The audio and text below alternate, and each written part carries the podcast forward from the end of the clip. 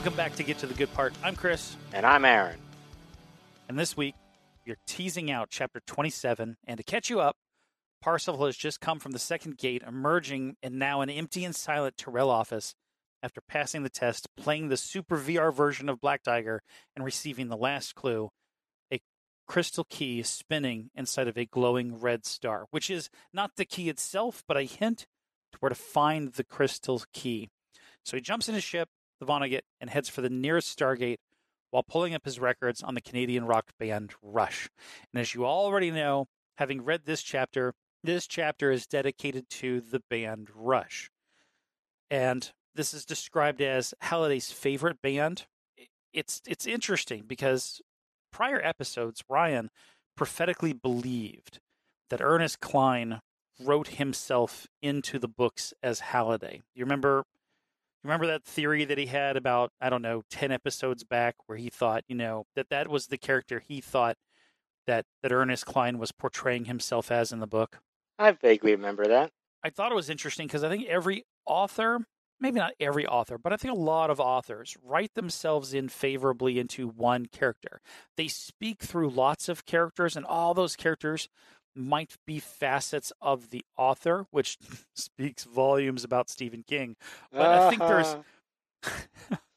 I think there's, it, it- for some authors, there's one character that's really trying to tell the story of the author. Really, that that's really speaking, is allowing the author to speak through them. I should say allowing. I mean, the author's writing them in, but but you just it becomes the the voice of the author. And Ryan had pitched, if I remember this correctly, that Halliday was Ernest Cline, and that this was an homage to all the things that Ernest Cline loved.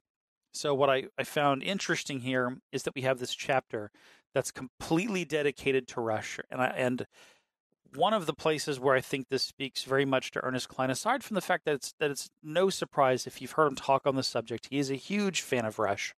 So this lends credence to the fact that Halliday reflects Ernest Cline as the character within the book, probably the closest. But one of the things I thought was cool. Have you seen the movie Fanboys? Of course. Okay, so you remember Hutch, right? Uh, actor who Dan Fogler, who plays the guy that ends up driving the the Millennium Falcon van uh, out to Skywalker Ranch in order to try to to sneak in and watch the movie episode Episode one. episode Episode one. Yeah. one episode one If only in they knew. If only. I love how the end of that movie uh, wraps Oh, yeah. up too. That that That was great. uh, you know, it's not so much the kid. Spoiler alert! Uh, it's not so much the kid dying. I thought was funny is that the kid dies knowing what's going to happen, and it's just like the shittiest in joke that one person could possibly have. But anyhow, so Moving on. it, it- when when we look back at other things that Ernest Cline has written, like like fanboys, I think Hutch best reflects him. Like all the other characters tell the story, but Hutch is like the core, the the trunk of that story. He's not the the topic, he's not the focus necessarily, but he's the thing that reflects Ernest Cline the most. And I think the thing that leaks through there in expressing that is the fact that Hutch loved Rush. And there was a quote in the movie where he says, Rule number one in my van, it's rush, all rush, all the time, no exceptions. Rule number two, nobody touch the red button. Now, that also is somewhat prophetic because this will be the second book slash movie where there's a big red big button red button. involved. Oh, we got. And he goes on to say, I mean, that out, never. I, no, no. Okay. It, it, if you've if you've not seen the movie and you've not read the book by now, meh. Uh, and I mean, never touch the red button. Most importantly, rule number three: there's no jerking it in my van. That's a good rule, no matter what. I, yeah, I was about to say that seems like it, that feels like it should go without saying. You know, You would think. like like you would look back and you go, dude, you can do that in anyone else's car, van. Don't do it in mine. This is the place where that's an exception. No jerking it in my van. That's one of the rules. Like you would need. It's a bit like one of those signs that they put up on, on a on a uh, just along the outside of a lake that's covered in ice that says, "Don't go on the ice. You will break and it will break and you will die." and somebody paid five thousand dollars both for the design and the development of that sign and the installation. And the reason being is because some jackhole went on to the ice, it broke, and then someone died. So I kind of wonder if that is Yeah. a rule. It came from somewhere. Under what circumstance did that rule have to be formed? Well, uh, it is. Like- it was a van full of teenage boys. Like there's that one exception, that one situation. He goes, you know what? After that, I've got to add it to my list of rules. Now there are three. Exactly. So, what uh, my thought about this whole Rush twenty one twelve and it being a reflection on uh, Ernest Cline as a person and por- portraying himself in his characters, ha- having gone to a lot of author talks uh, or events where they talk about how they got into writing, like the theme that I hear often is that they often will for a first book write what they know. So what do they Mhm. know better than anything but it's themselves? Sure. It's their story. They're they're telling their story from their position through characters. And that was uh, when I was listening to Kevin Smith, who some would argue doesn't don't doesn't belong in the book. Oh, who who are you talking about there? I don't know. Kevin Smith. Yeah, no. Who, who's the one that Kevin doesn't Smith think that he belongs in the book? I think maybe John had mentioned that that seemed that it was No, that was me. that- oh, that was you. That was that was fucking you. Yeah, Oh, okay. All right. I think I think the argument was that because he was such a uh, um, enthusiast of the same types of me, the same programs, you know, comic books, movies, all that stuff, that and all of his movies have been referencing those things that he was kind Mhm. of by association appropriate Mhm. uh, I would still say that no, he, he doesn't fit with these other guys. Is he one of these things is not like the other? You're saying That was me. I said things. that. I said one of these is not like the other, and and then he, he even gives this whole list, and then says, and of course, Kevin Smith. Last but not least, Kevin Smith. He uh, to me he sticks out like a sore thumb. Like there's these really You feel like it should be last and he should be least. yeah, Oh. okay. But the- and- well, and we never hear any other real Kevin Smith references in the book. there are none that stick out of my head. I want to think that there are, but I, I, I, w- I think that Kevin Smith goes for the same kind of angle that Ernest Cline does. So if Ernest Cline maybe is saying, "Look, it's not necessarily his movies that I'm that I'm I'm going to spin in here and make um, canon. It's the fact that here's another person who is speaking to what they know." And to what they love, and it's it's '80s reference, it's pop culture references, it's comic books. So like it's a it's a kinship. he's know, a like, brother from a- another mother. There's my brother from another mother, Kevin Smith. exactly. So these aren't the things I admire. This is almost like who I'm related to in in my soul, maybe. They're So Oasis see that. brothers. They're Oasis brothers. I, I could see that kind of. Oh, but Kevin Smith actually said when when talking to people, like he'll go and he'll do talks across schools across the U.S. I guess you know when it comes time for the the house payment, he you know goes off and does talk in some country. Gotta get a new boat. fucking laugh, dude. My- Like I, I went and he talked for like four hours straight, and he was fucking phenomenal. He tells great stories. His delivery is spectacular. He's such an amicable guy and a friendly dude, and the audience was great. When he came to Knoxville, my wife got me tickets. We went, and he was awesome. But when when asked, you know, what to write about, his was, you know, write about what you know. And at the time that he wrote Clerks, that's what he knew. He Yeah. worked at that convenience store. They had to do the movie in the middle of the night because the next morning he had opened the store. That's why they put the the wood in front of the glass that says "Believe me, we're open." Yeah. Yeah. You know, it's because they filmed it at night, but they couldn't show that through the window. So It that's just actually kind of look like- interesting. I hadn't thought about the, the parallel with uh, Zack and Miri make a porno because that's what they do at the coffee shop. They film the porno in the coffee shop at night, and then they open the store the next day and work there. Holy fuck! No, I didn't think about that. Uh, yeah. So that's kind of yeah, that's kind of meta. It's a movie about making a movie. Granted, a porno, but that's interesting. I hadn't thought about Yeah, that. Yeah, I hadn't and thought about it- to the second either, and because uh, I don't think he directed it, but he produced it or something. Maybe yeah, wrote it. like he was there with them. Absolutely. In fact, he had a he had a quip about how he was hanging out with who was it? Seth Rogen. Yep. and, um, and Elizabeth Banks. They hadn't and they hadn't talked about pot or smoking pot at all.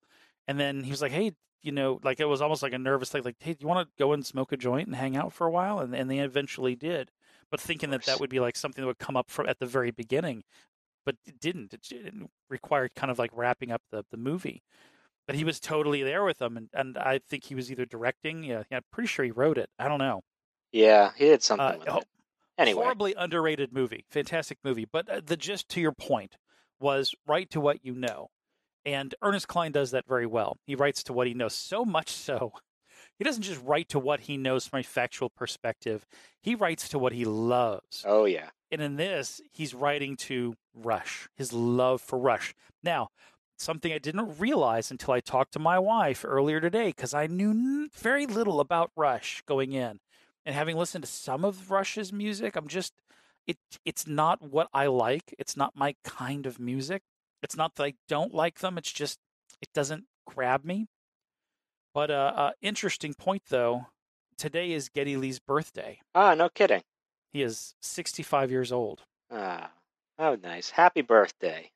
Yeah, happy birthday. But I thought it was cool. We're like, I'm going through Rush, and she's, and I'm asking her, "Do you know anything about Rush?" She's like, "Yeah, I have some of the albums," and and she wasn't like super into them, but as an as the audiophile that she is, she knew of them and had some of the music, listened to some of it, and, and knew some bits. And then she texted me a little while ago, and she said, "And is his birthday today." I was like, "Oh, that's that's some some really cool fucking coinciding shit right there." Yeah, Yeah, super super, not ironic, but cool coincidences, right?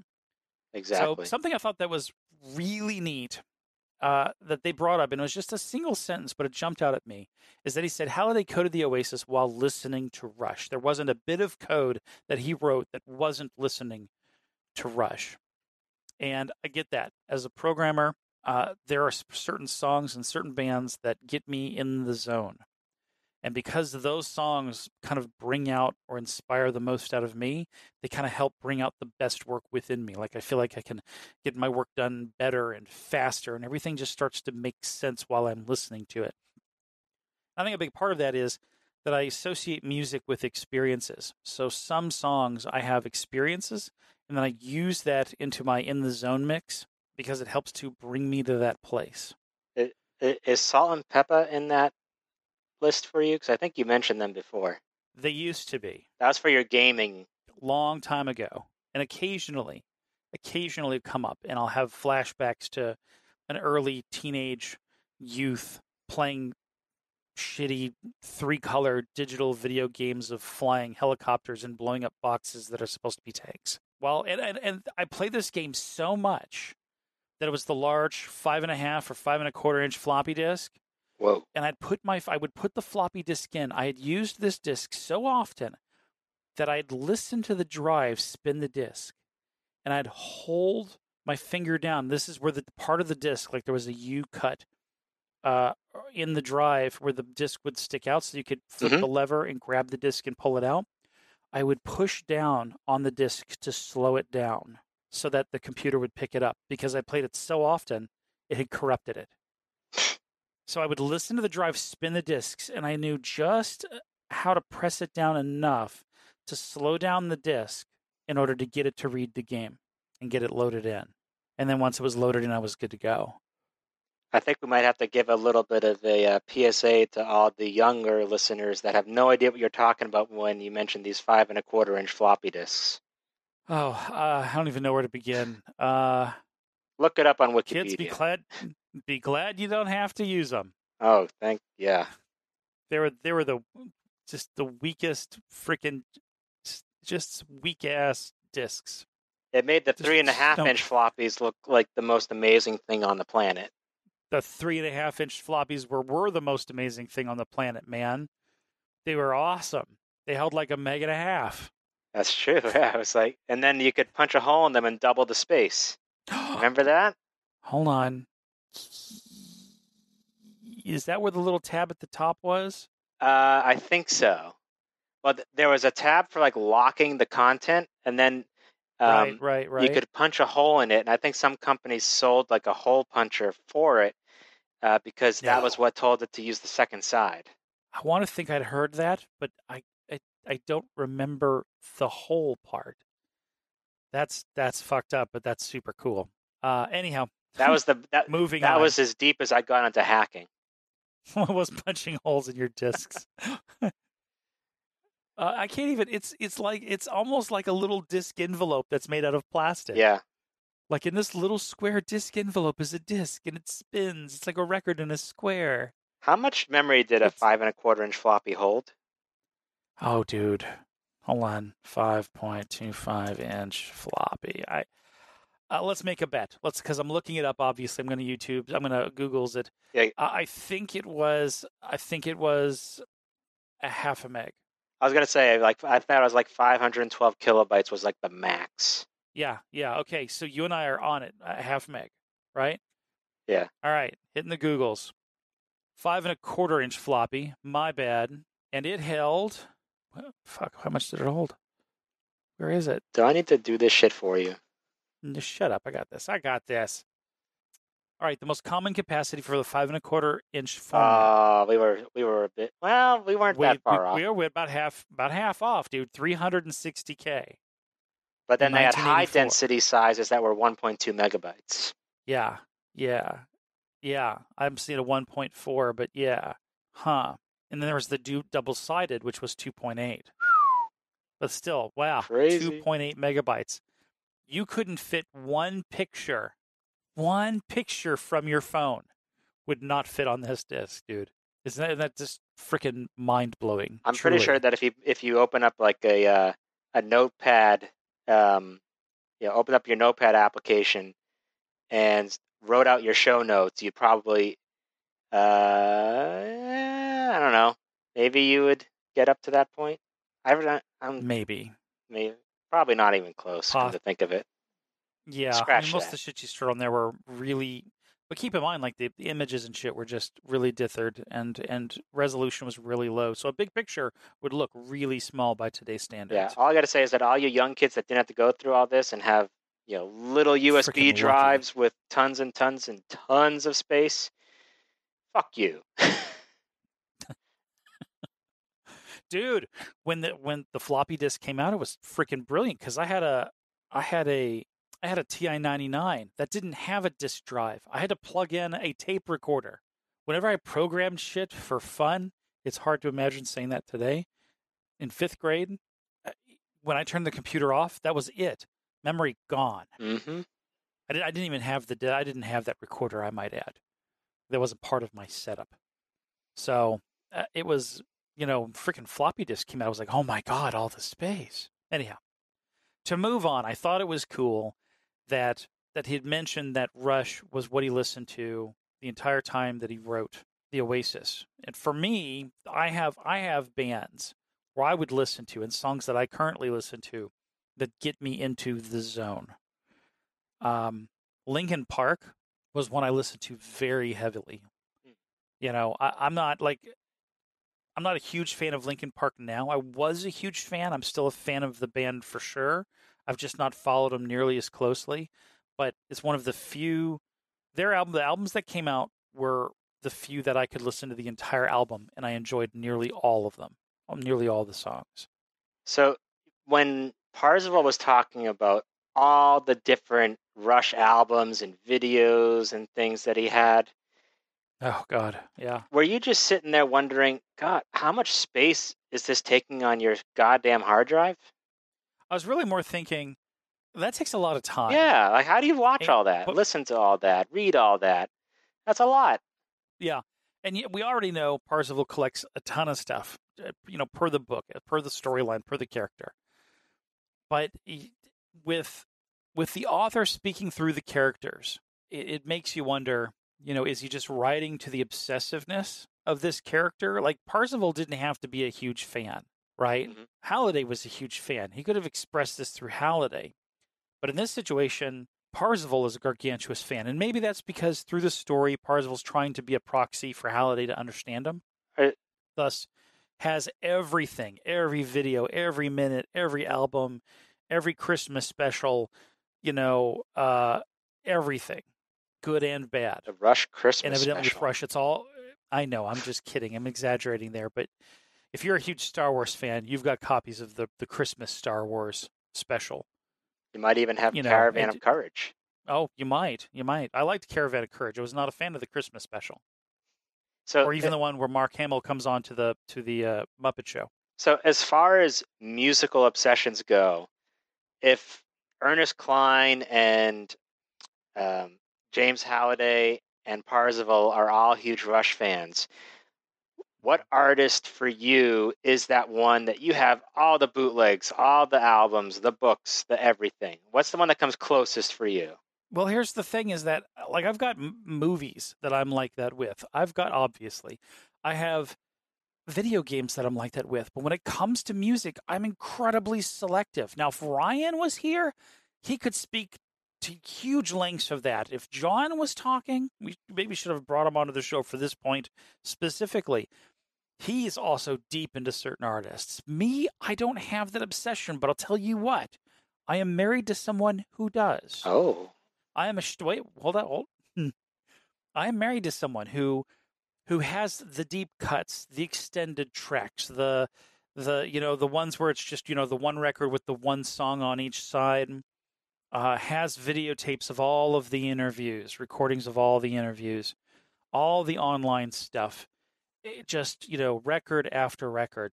And in this household, the name of that band is Duran Duran, of course. of course. Should have seen that one And coming. every you should have. I, I was kind of hoping you wouldn't mention it before I got to it, but that is that is the obsession in this household is Duran Duran from from its inception early early on in the seventies to current day even current day even. Anytime they release an album, they still my release stuff wife is front and center. Oh, every two years, practically on the when dot. they got to buy They'll the new release boat. something, they'll tour. When they got to buy the when it's time to make the house payments. Yeah. no, they'll put out a record, they'll go on tour, and then they'll take a little break and they'll produce more music, and then they'll put out a record and go on tour, and they'll play an assortment of the old stuff and the new stuff and stuff from the relatively new that did really well. They cover it. I'll tell you what, it's one of the few bands I think today is better than they were in the 80s. Interesting. It's hard to say that about most bands. They've just never stopped and they've gotten better. Okay. It's weird. And they continue to produce good music. Now, granted, I'm not as big a fan as Duran Duran as my wife is, obviously.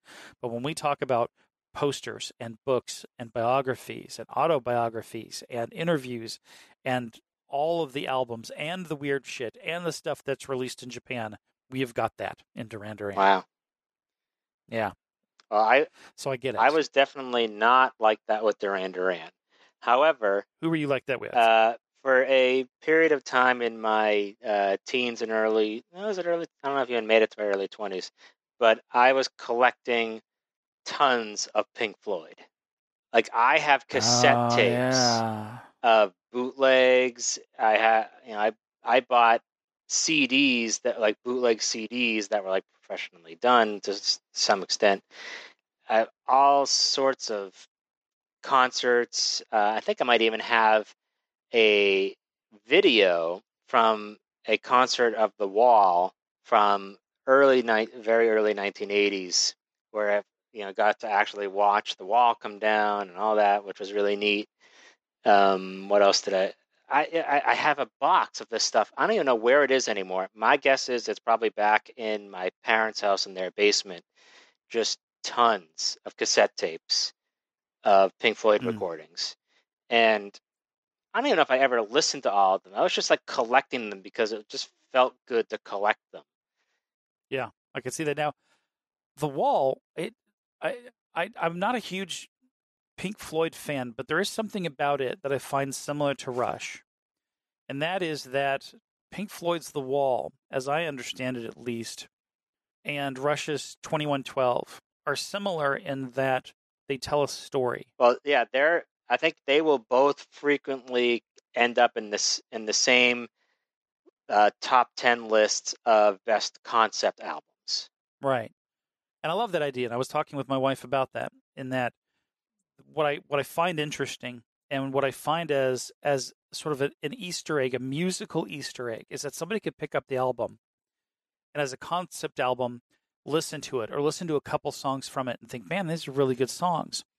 But then to know that it's a bit like a musical without any of the in between dialogue, and that one song moves into the next song as if it's telling a story, and that you're the songs aren't about unrequited love or love lost or any number of just crappy things you could speak to. It actually speaks to an epic that is trying to be described through the music and that the music's trying to portray this sort of audible feeling for. And I really liked that about The Wall.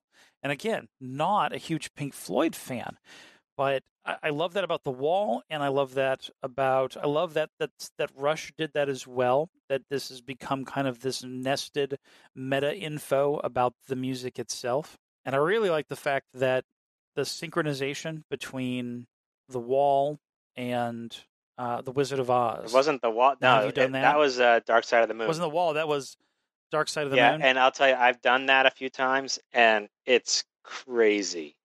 Is it creepy? It is. I've not done it. I've wanted Oh, to, you gotta. but I feel like I would need to drink a little bit to make it happen. Yeah, I mean, really uh, make you it happen. gotta do it because it's just like it's mind bending. It's like they had to have done something to make that work because it's it's too coincidental. Now, was it the wall that was the storytelling album? yeah, that was the one. It was basically a Roger Waters narrative uh, that had to doing ha, had to do with. I think that I think it's supposed to be about the death of his father in World War II, but Mhm. I've also heard some conflicting stories about it. And honestly, if you had asked me 20 years ago, I could tell you a whole lot more about it. But it's been a little while, so I'm not the expert. I thought Dark Side of the Moon was also a sort of a storytelling album, or was it not? I Am I thinking of think wrong? It's been a while since I've listened. Okay, okay. Well, that's that's interesting nonetheless. nonetheless, and I, I really I dig the concept. Yeah, so I mean, uh, dialing back to where we were talking about the programming of the Oasis, listening to Rush, the one, the one thing that I that came to mind when reading that was there's an episode of the TV show Chuck. You know, you familiar with that show? Is that the one where Chuck sees a, a series of images and eh, from a friend of his that was a spy, and now he contains all kind of sort of, crazy yeah, information? yeah. He gets a set of spies are like assigned to him to work menial jobs at fast food restaurants to keep an eye on that's exactly the show. Yeah, he. That show went from cool to stupid. so Oh yeah, fast. like the first Oh. two seasons are great, and after that, it's just stupid. But anyway, I I liked the show. I thought it was cool, uh, Uh-huh. at least for those first two seasons. But there's this episode. Uh, I'm going to try to read.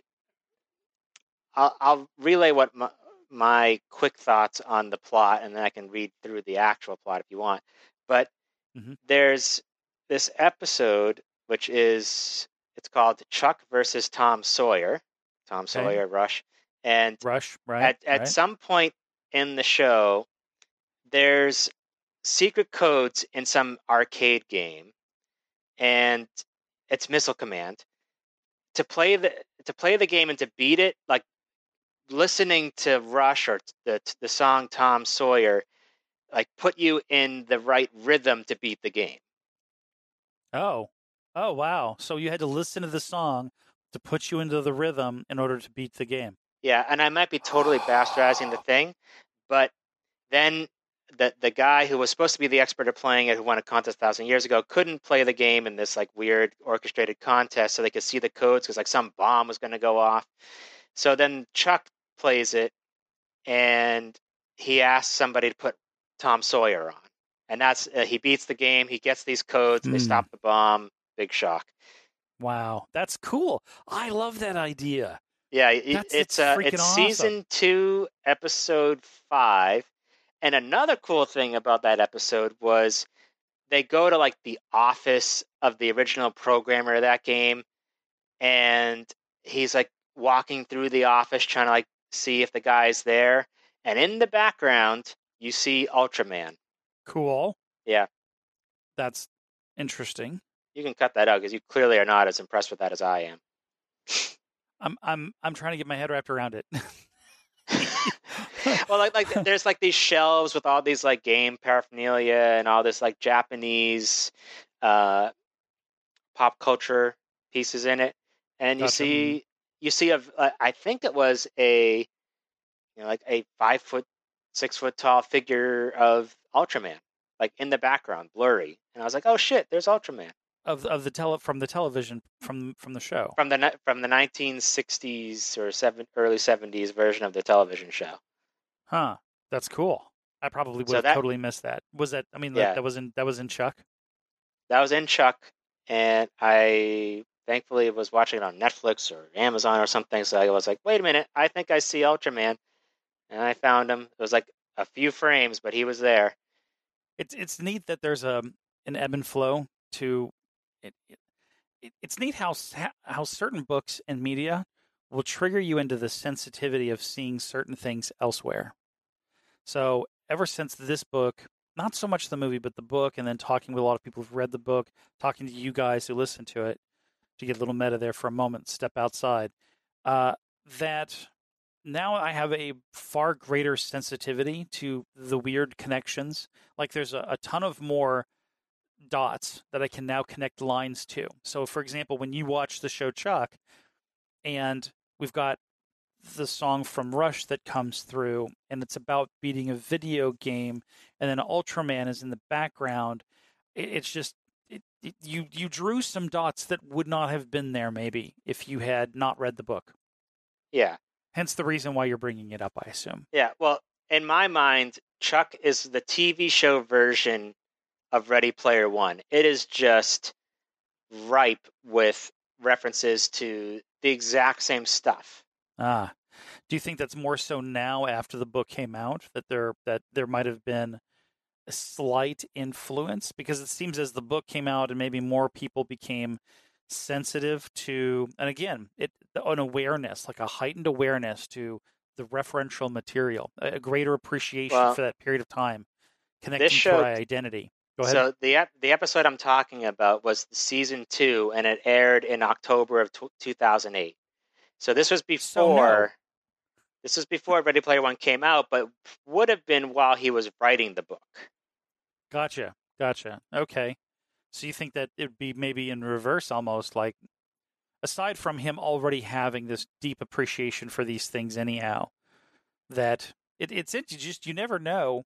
I think this is why some artists, some musicians refuse to listen to music while they're trying to be creative because in the absence of other music, you're allowed to be purely inspired rather than the potential for other music and inspiration to leak in and Mm. you come out thinking well this sounds very original.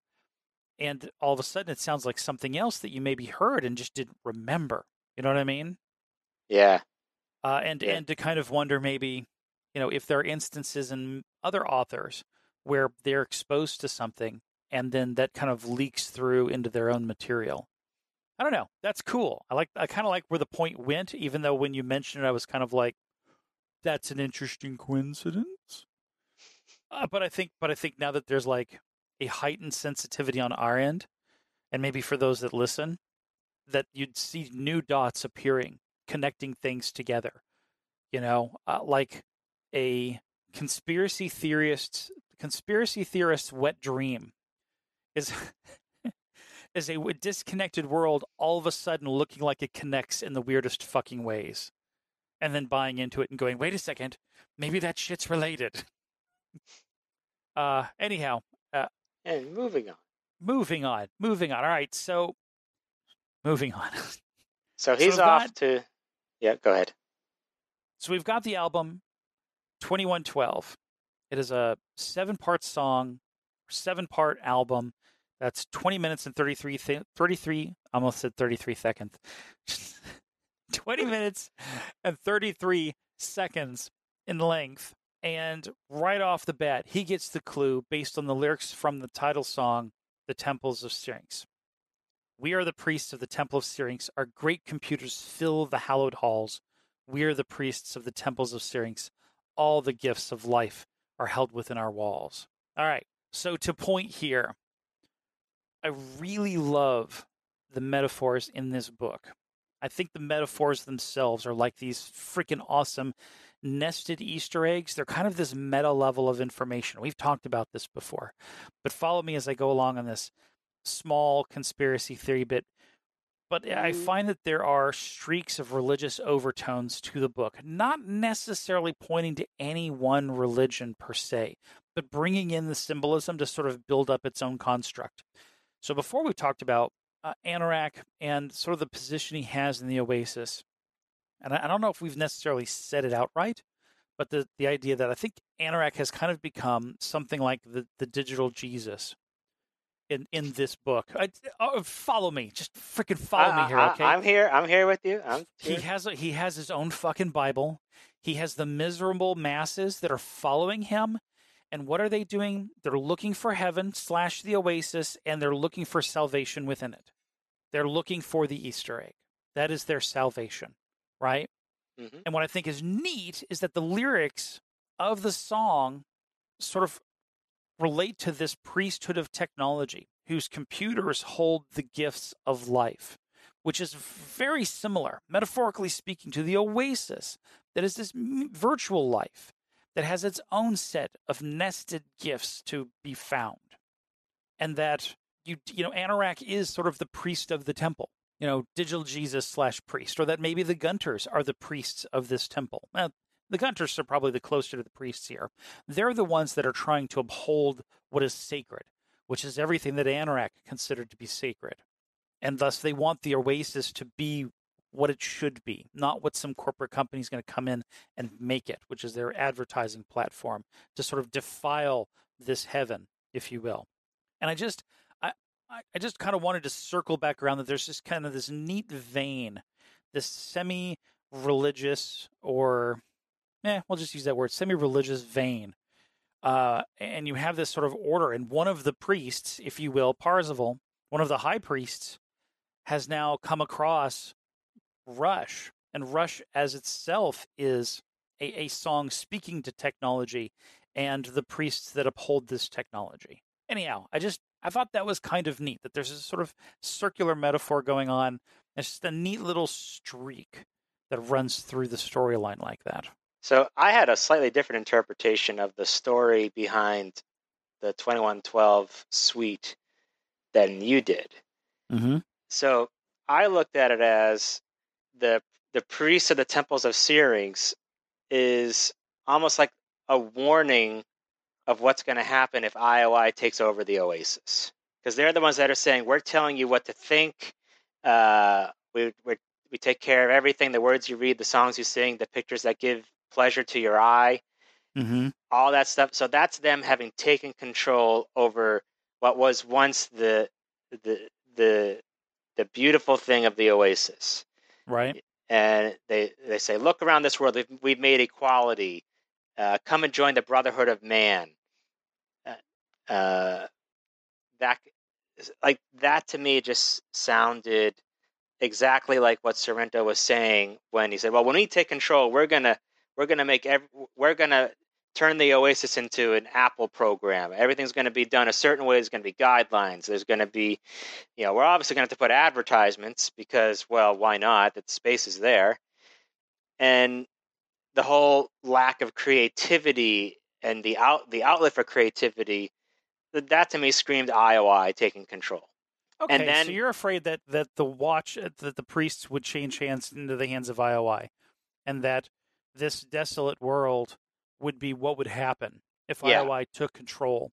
Yeah, and Thus that I would- and that IOI are the priests of the temples of Syrinx. Oh, And- that's and that's that- interesting. and that the unnamed protagonist is you know in in Ready Play One, it's it's someone like Parzival, it's a Gunter, it's the it's the noble the noble Gunter, the nameless noble Gunter, because you know he's the one that in the song, you know, finds this guitar and teaches himself how to play it and says, "Look what I have found! This thing that makes this beautiful music." And then the priests say, "Fuck that shit! Just throw it away."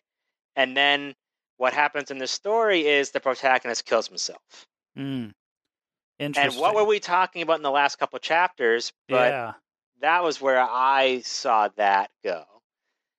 that's neat. In that, and it's it's also kind of cool that if the story was kind of headed in that way, that there's still that parallel that you have this world that is trying to control you. That this maybe this evolution of a priesthood. That's the problem. The problem isn't the creativity that brings you there. It's the controls that eventually find themselves in place to tamper down the creativity in order to use prior creativities to dictate over everyone else. And this rediscovery of creativity as a power, which I would presume then is the discovery of the guitar and, you know, the discovery of the strings and the plucking of the strings creates sounds that then eventually lead to music. Uh, that otherwise would be would have been the creativity that would have been removed prior. It is that's interesting because again, I, don't know as much about the background of this particular album. I knew a little bit of the storyline as you've mentioned it, but that's pretty cool. Yeah, I, I having listened to it a few times in preparation for this chapter, I really did gain an appreciation for the song and like the that the the part that's called discovery, which is when mm-hmm. he finds the guitar and is like playing around with it and learning how to play. And the music actually sounds like you know, you hear the guy trying to tune it, and he slowly gets better at it and better, and then it builds. And I was like, oh, that's really neat. It it was a it took a while for me to get into it, but I've re- I've always kind of liked the Temples of Searing, the the first part. Uh, I believe it's called Temples of Searing. Is it called that? Yeah. Yeah. So the first part, the Temples of Syrinx, I remember when Ryan put that in his mix for his uh, Spotify playlist for the ride to Columbus. Yeah. So I downloaded that list to my my phone, and then every time I would listen to that song, like if I was on on the train going to or from work, I'd be sitting there like bobbing my head, mouthing the lyrics, and I was like, I, I got really, I really liked that part of the song. I was like, "We are the priests of the temples of Syrinx," and the other parts didn't really make it. Is that is that what the people in the train would hear you like mumbling in the corner? I know. I would I would just mouth it. I would not sing it. I am not a singer, as you could plainly see. That would be fucking creepy. You should do that, dude. We are the priests of the temple series. You know, kids nowadays do not know anything about Rush. They just be looking at you. They would give you like wide berth when you come off the train. People generally do that anyway, and I feel like I'm one of the normal ones in the train. All right, so I'm going to wrap through. Is that cool? On uh, 2112, sure. Well, no, I mean, not the whole thing, but just to keep pressing ahead. Yeah, let's move forward. We got a lot to go through. Oh, yeah. So the hint here is that he needs to go to Megadon. He reads through the vignette, and it, it brings out the city of Megadon and or brings that up, and that becomes painfully obvious that that's where he needs to go. And here's a trope that is used throughout the book that if it's a place that was intended for you to find and and might have the key or a gate in it, guess what? There are going to be a lot of fucking copies of it. Sure enough, there are 1,024 copies of Megadon.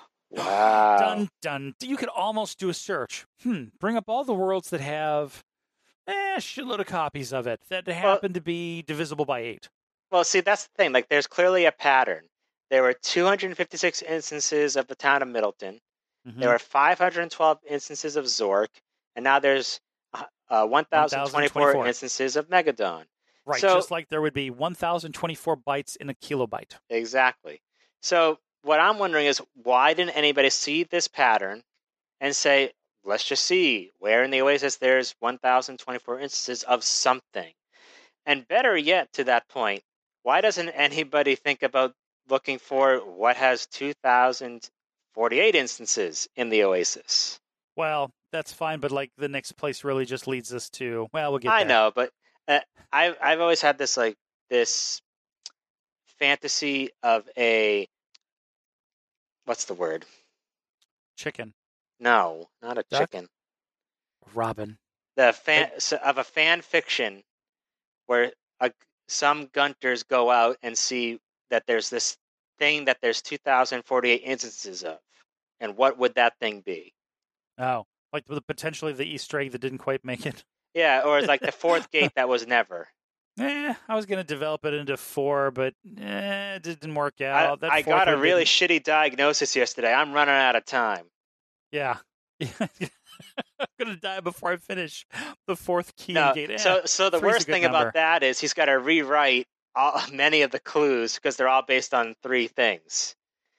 No, so he doesn't. He just nests a different clue, a, an additional clue into the third one, and he's fine. Well, but it's all like three different keys open three different gates. So if he had planned Oh. on four, he couldn't say it- it's also has four different keys open four different gates. Just doesn't seem right. Just no, have the same three ring. three's just about the right number for this kind of thing. Yeah, absolutely. All right, so the city of Megadon is an abandoned city. It is uh, tethered to the the the planet, and has this massive cracked dome. Uh, and it's abandoned, so there's nobody around. He's all alone, pretty much in this city, just wandering the empty streets.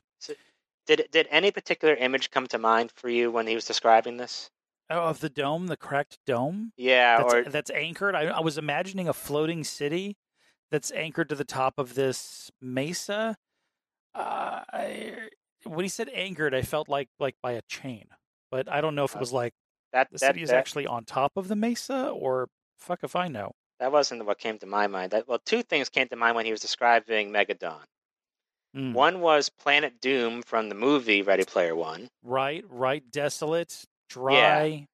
And Yeah. then, because he was talking about a, it reminded him of a 1950s paperback book with a domed city on it, which I tried to find but couldn't. But it I, I made me. imagine like a city on a planet, like the moon, like Yeah, a but- city on the moon or some shit. But what specifically came to mind to me was the movie The Time Machine. You ever seen that with Rod Maybe- Taylor? I think I saw bits of it. So when he travels to the year 802701, Mm-hmm. and he's in the land of the Eloi and the Murlocs, or Murlocs, Morlock, Morlocks. God, I haven't seen that in a long time. They they all kind of congregate in this kind of domed room. It's not really a city, but it's this big dome, and you can kind of see it off in the distance as he's traveling through time. Mm-hmm. And it, you know, he sees it get built, and it's it's pristine and it's you know fresh. And then as he's go, he's going through time really fast, and then you see the, the dome kind of crumble a little bit, and there's cracks in it. That that's what came to mind to me. Interesting. All right. It's it's been a long time since I've seen. I think I saw that on HBO in the late '80s, maybe. Unless Yeah, you're talking about a more recent. No, version. it not the more recent version because uh, that one You was a about with the steampunkish looking machine, right? yeah, the one with the little Yeah. the little spinny uh Mm-hmm. the the dinner Looks like plate he's in the back. looks like he's playing Wheel of Fortune behind him or some shit. or- exactly, yeah. yeah, yeah. It's a it's a great movie.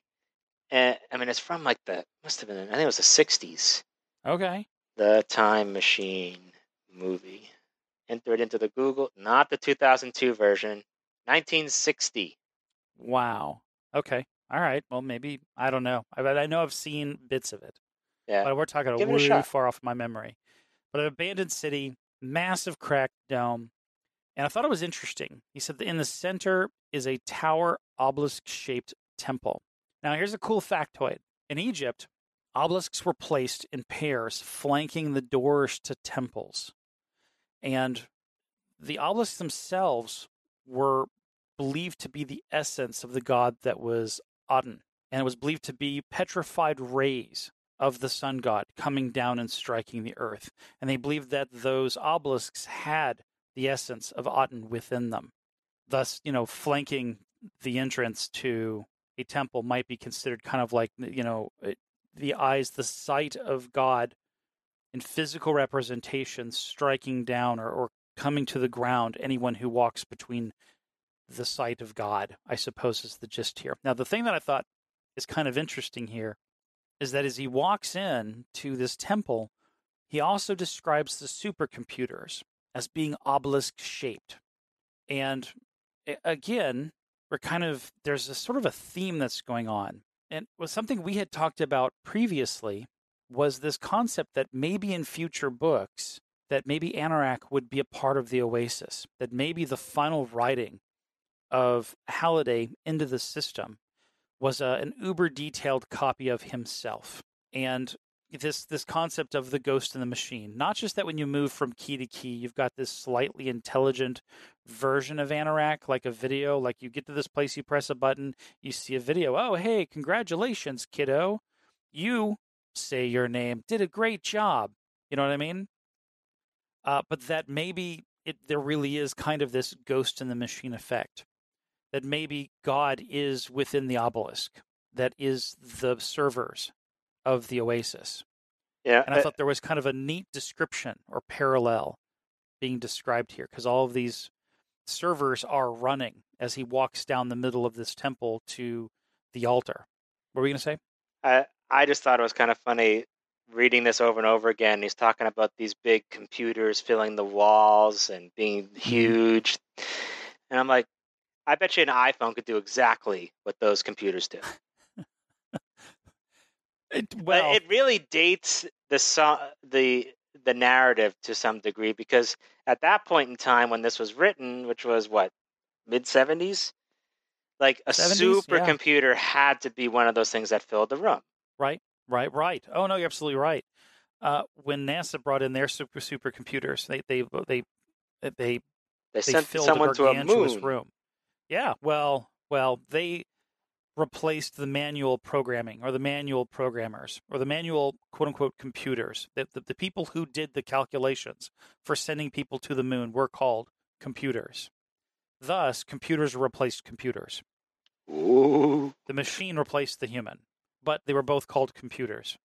And the gist was that the computers, the machine computer, could calculate faster than human computers could as far as the calculations they needed for, for orbital mechanics and, and getting people to the moon and in orbit and whatnot.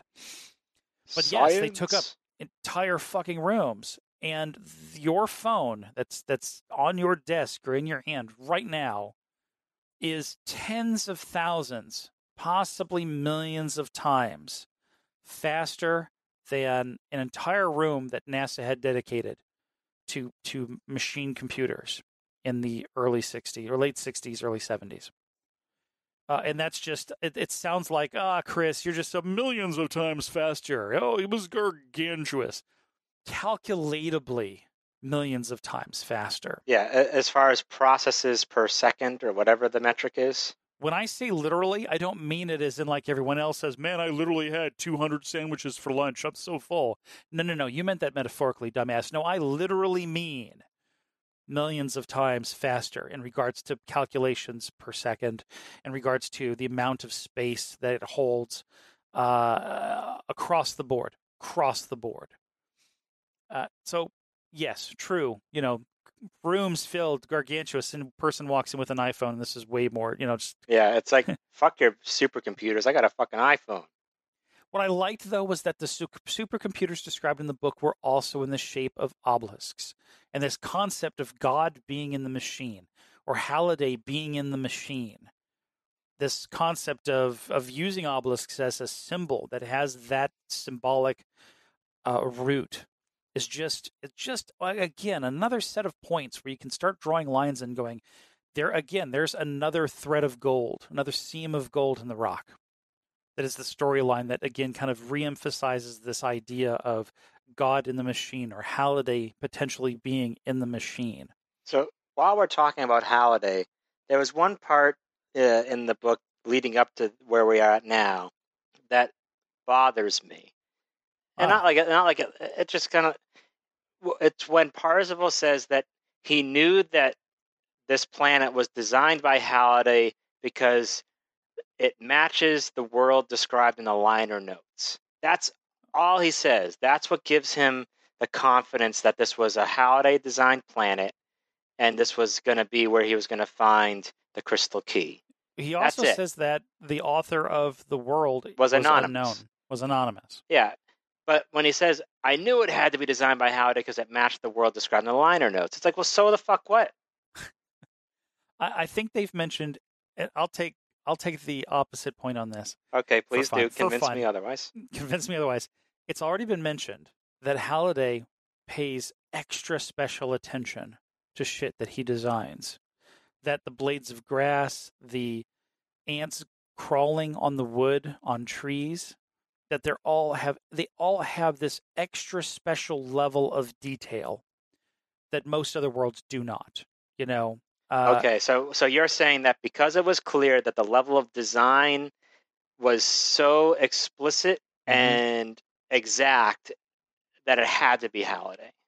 Sure. That that's what you're saying. I'm, is- I'm at least saying that I could see how Parzival could make that assumption, if that was the case. Yeah, Because he doesn't okay. come off and say it's hugely detailed like that one other place. He just says it's it's done exactly to the specifications per. yeah. So now, now, if Billy Joe Bob, who's sitting in his in his closet in his mom's trailer on stack number thirty two. Uh, loves Rush as much as anyone, as anyone would who's following Halliday, and he's building a world dedicated to the love of Rush. Billy Joe Bob and Stack 32 might also give the same amount of level and love and detail and obsession to, to this planet. So I, I could imagine that anyone might have made this planet to that kind of specification after but that the fact. but they would want credit for it. but I think they would want credit for it. Exactly. Like Okay. who would make yeah, a place of such great detail and not claim credit for it? I I think uh, given that, I wasn't actually going Uh, to go there, but you pretty much well, completed it for me. but gi- given that perspective, that it was be- that it could be that the it was the attention to detail, et cetera, et cetera, combined with the fact that it was an anonymous author, is what really tipped them off. I will, I will accept it. I will accept that answer. oh, okay, okay. Actually, now I'm convinced. I'm more convinced now. Uh, I'm glad I brought it up. because I can see that because I think Gunters are in it for the name too, right? Kind Well, of yeah, for the branding, Yeah, right? The, the reputation that comes along with it. glory. It's glory. What's the point of glory if nobody knows that you're glorious? Really? Uh, yep. all right. So, So anyway, he's in he's in the planet Megadon, and he mhm, and he says, "I was standing before the temple of Syrinx." mhm. And I, when Wil Wheaton reads this, it's like he's so awestruck by it. Like like first of all, it is not the Temple of Syrinx. This is one of a thousand and twenty-four instances of the Temple of Syrinx. well, yeah. It's the same code. It's the, it's a copy of the code placed in a different place. Well, but, but like, we're talking about digital code. This isn't like I was standing in front of the pyramids of Giza. I was standing at the Eiffel Tower. No, you're standing at a digital copy of something. Let's just dial it back a little bit. Calm the fuck down, Parzival. It's like saying, oh, uh, uh, like you're looking at a picture of the Mona Lisa. It's like, I'm standing before the Mona Lisa. No, you are not, motherfucker. what is it like? You're standing before a print. Is that what you mean? Yeah. It was like, ooh, I got a postcard uh, of the something really pretty. And it's like, oh, look, I'm, it's like I'm there. You're not there. You- You're you're you're really lessening. I feel like you're downplaying the the moment. Well, I, I guess what I'm saying is that is maybe a copy of the actual code. Like there is no distinguishable difference from the first code. Like if you had a a copy of the Mona Lisa, but it was the Mona Lisa, like it was not just a print, but it was the same paint, the same age, done by the same person who only did it once, but for some weird reason, you put it in and it made it into the duplication machine and made an exact duplicate. Now there are two copies of the Mona Lisa, but it is the Mona Lisa. Okay, Uh, where I'm going to go No? with this one to try Okay. to to try to save it is that perhaps what this is really showing is just how much to someone like Parzival or like a real Gunter that things in the Oasis are the most important thing in their life. That the Oasis is the only reality that matters. Because right. even even digital code of something has you can hold it in such reverence. Can you think of something in the real world where you feel the same way that Parzival felt as it was described in the book? I'm standing in front of thee. Fill in the line. Ah, for you, what's And- what is your mecca, if you will? my mecca? That's a weird question to ask me.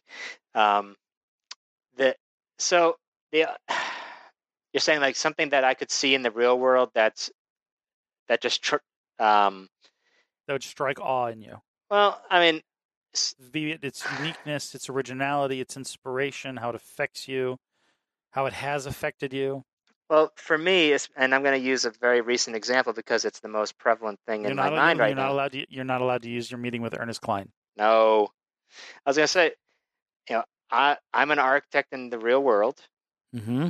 I spent many years studying architecture, eh, architectural history, studied a lot of buildings in my life, and very recently got to go visit some of them. Ooh. Oh, in Italy? Yes. So I got to see the Colosseum. I got to see the Pantheon. I got to see uh, the church in Florence.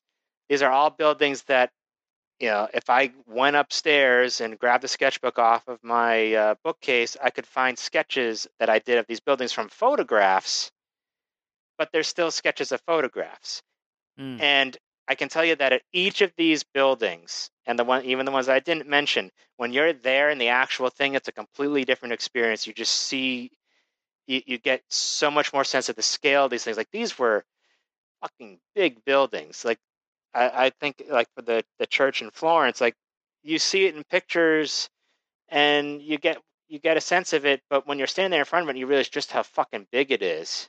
It Yeah. it it's just it's very different it's it is kind of awe inspiring because then you remember how long ago these buildings were built and it's like whoa hold on a How did- minute here How did they do that? yeah and just the the amount of detail the The effort. oh my god and, and like you you will never get buildings like that today because well for one the amount of money and the uh the amount of public interest in that kind of a building when they're not being forced to necessarily like well we need to When to they're ma- not slaves, go on. when they're not slaves, when they're not saying, "Well, we're going to levy cer- all these taxes on you because we we got to build this really big church for this egotistical, you know, church leader guy," like that doesn't happen right now. At least not in in America, I don't think. Right? I haven't been no, I haven't, well, I haven't been asleep at the wheel too long, have I? no, I don't think so. But you know, like Not it- not very often. I think uh, I think sometimes the churches themselves maybe would be kind of considered like that thing. Some of them get pretty big, man. Uh, but I get you. I understand what you're saying. Is that just a level of detail, the level of effort, the amount of money? Hell, let's just even say like the the scope of skill. Wouldn't say it's outside of our ability. It's just not doesn't make any sense to make. Like maybe like sky skyscrapers would be the next big thing there as far as size and and scale and Yeah. technology and effort taken to that level. But I get you. Okay, so for you, the awe is in what you know that all builds up to appreciating something that on the surface most people can't appreciate at the depth that you can because of your job. Like you know way more about what it would take to do that, and that is even way more impressive given that period of time. Whereas most people come up and go, "Wow, that's a really big fucking building." Yeah. it's beautiful. Like you can appreciate the the beautifulness and the grandeur, but there's meta depth and information that makes it even more awe inspiring. That that just you know tickles the insides with reverence. ooh, tickles. I mean, serious. Right? Yeah. Is that a good description? Yeah, no, that's fair. Okay, okay, I can But- see that. I, but but even just the you know taking it down to its simplest terms knowing something just by photograph or painting or whatever that especially something that has a level of grandeur to it, it doesn't replace being at the actual thing Sure. Because being there is an experience. Having a picture in front of you is just information. It, well it and it's a snapshot of someone what someone else thought was the important thing about it 'Cause, Sure. because eh, people take a picture of what they find interesting about something.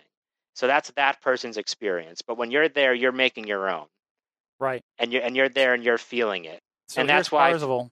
Yeah. Go so ahead. Parzival being in front of the Temple of Syrinx, and especially since he's super big fan of Rush, that for him, even though it's all digital, it's ones and zeros, it's this semi-religious experience for him, I'd say it's almost like a, double religious experience because not only is it well not well not only is it at the temple of of um, Syrinx. Syrinx from Rush, but it is to a certain degree the temple built by the hands and the imagination of of, Of Hal- Halliday. Halliday So was the is- uh, Halliday was the artisan, the the mason, the digital He's mason. the architect. Yeah. He, he's he is the core he's the core architect that took the concept from the music and the lyrics and turned it into a visual experience.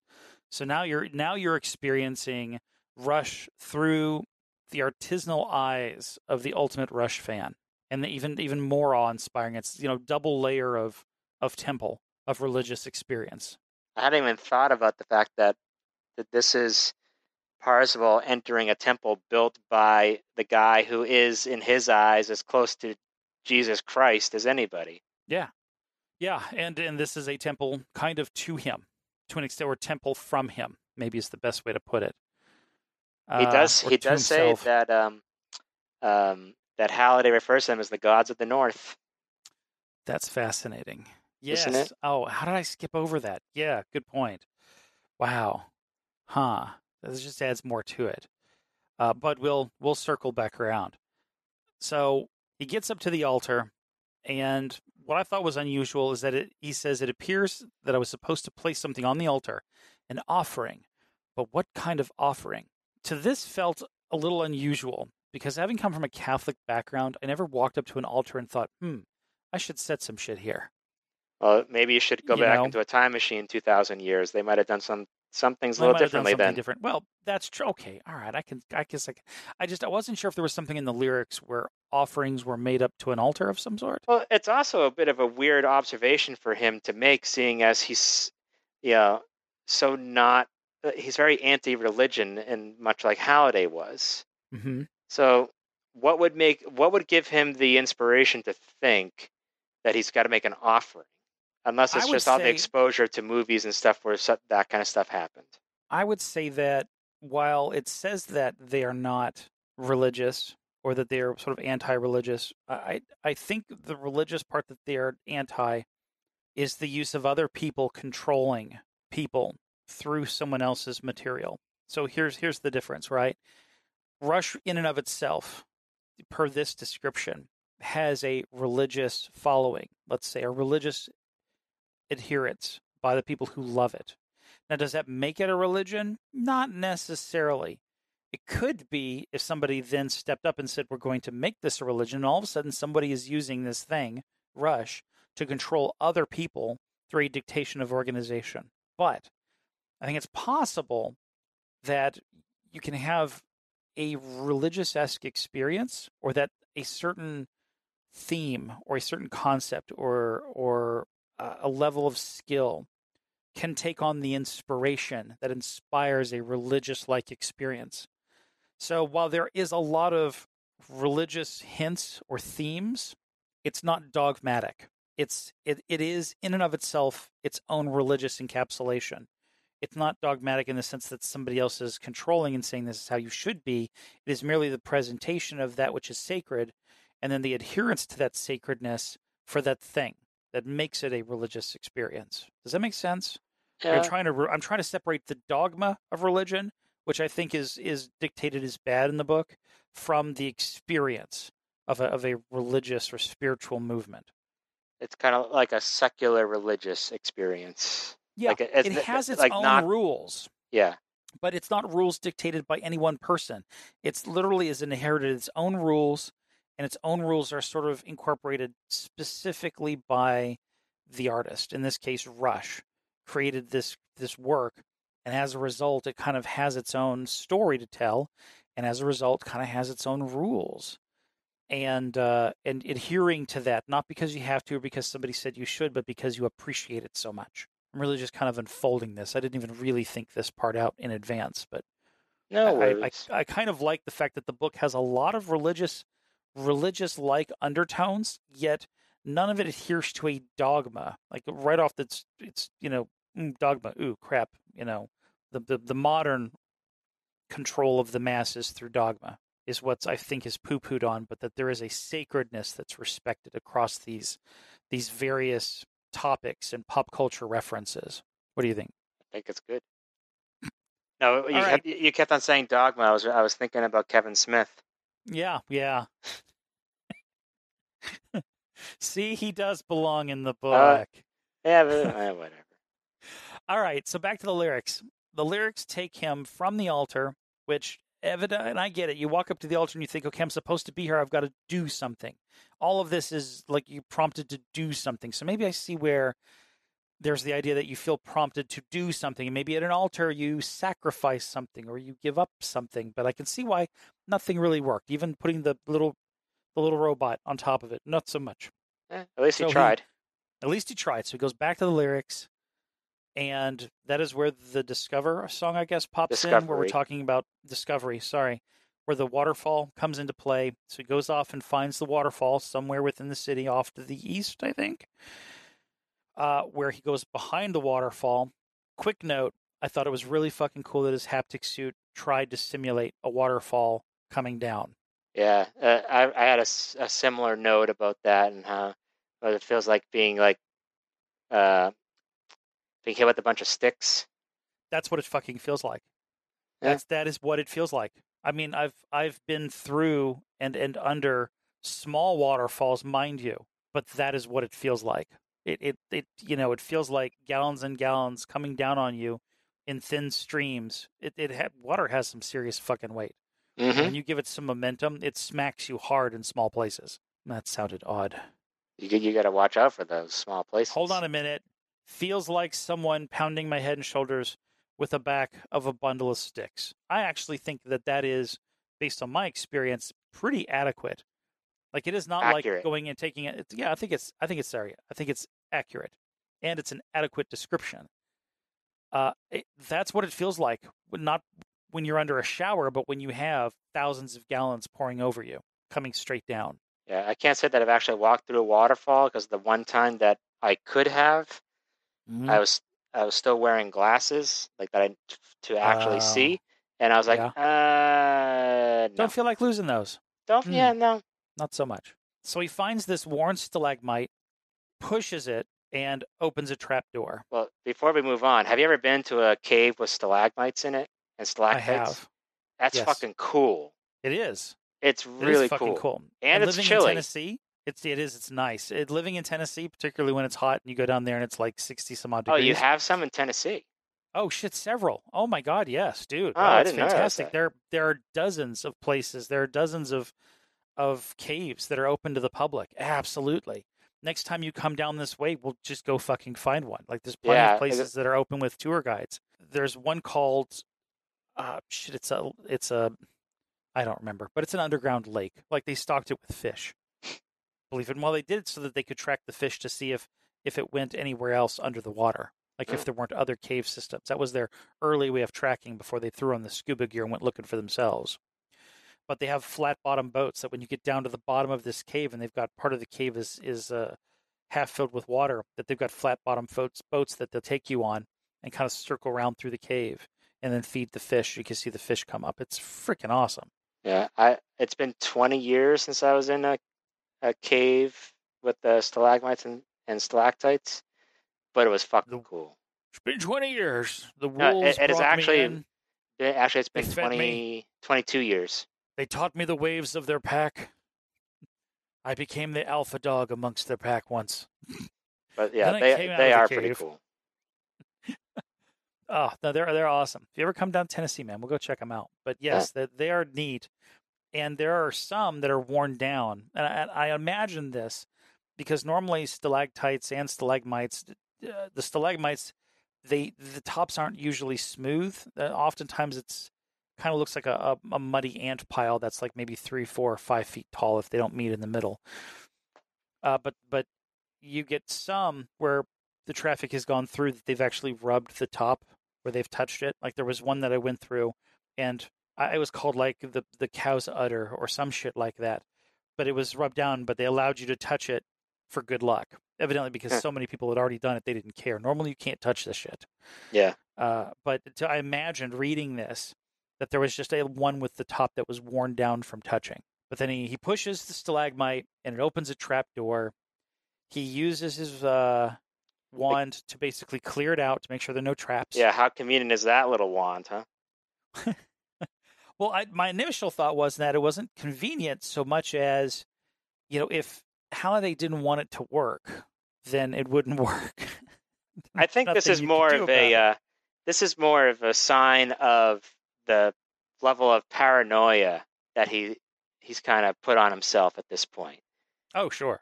And and the fact that I think part of the writing is that somebody might think, well, wait, how would how would he know it's not a trap?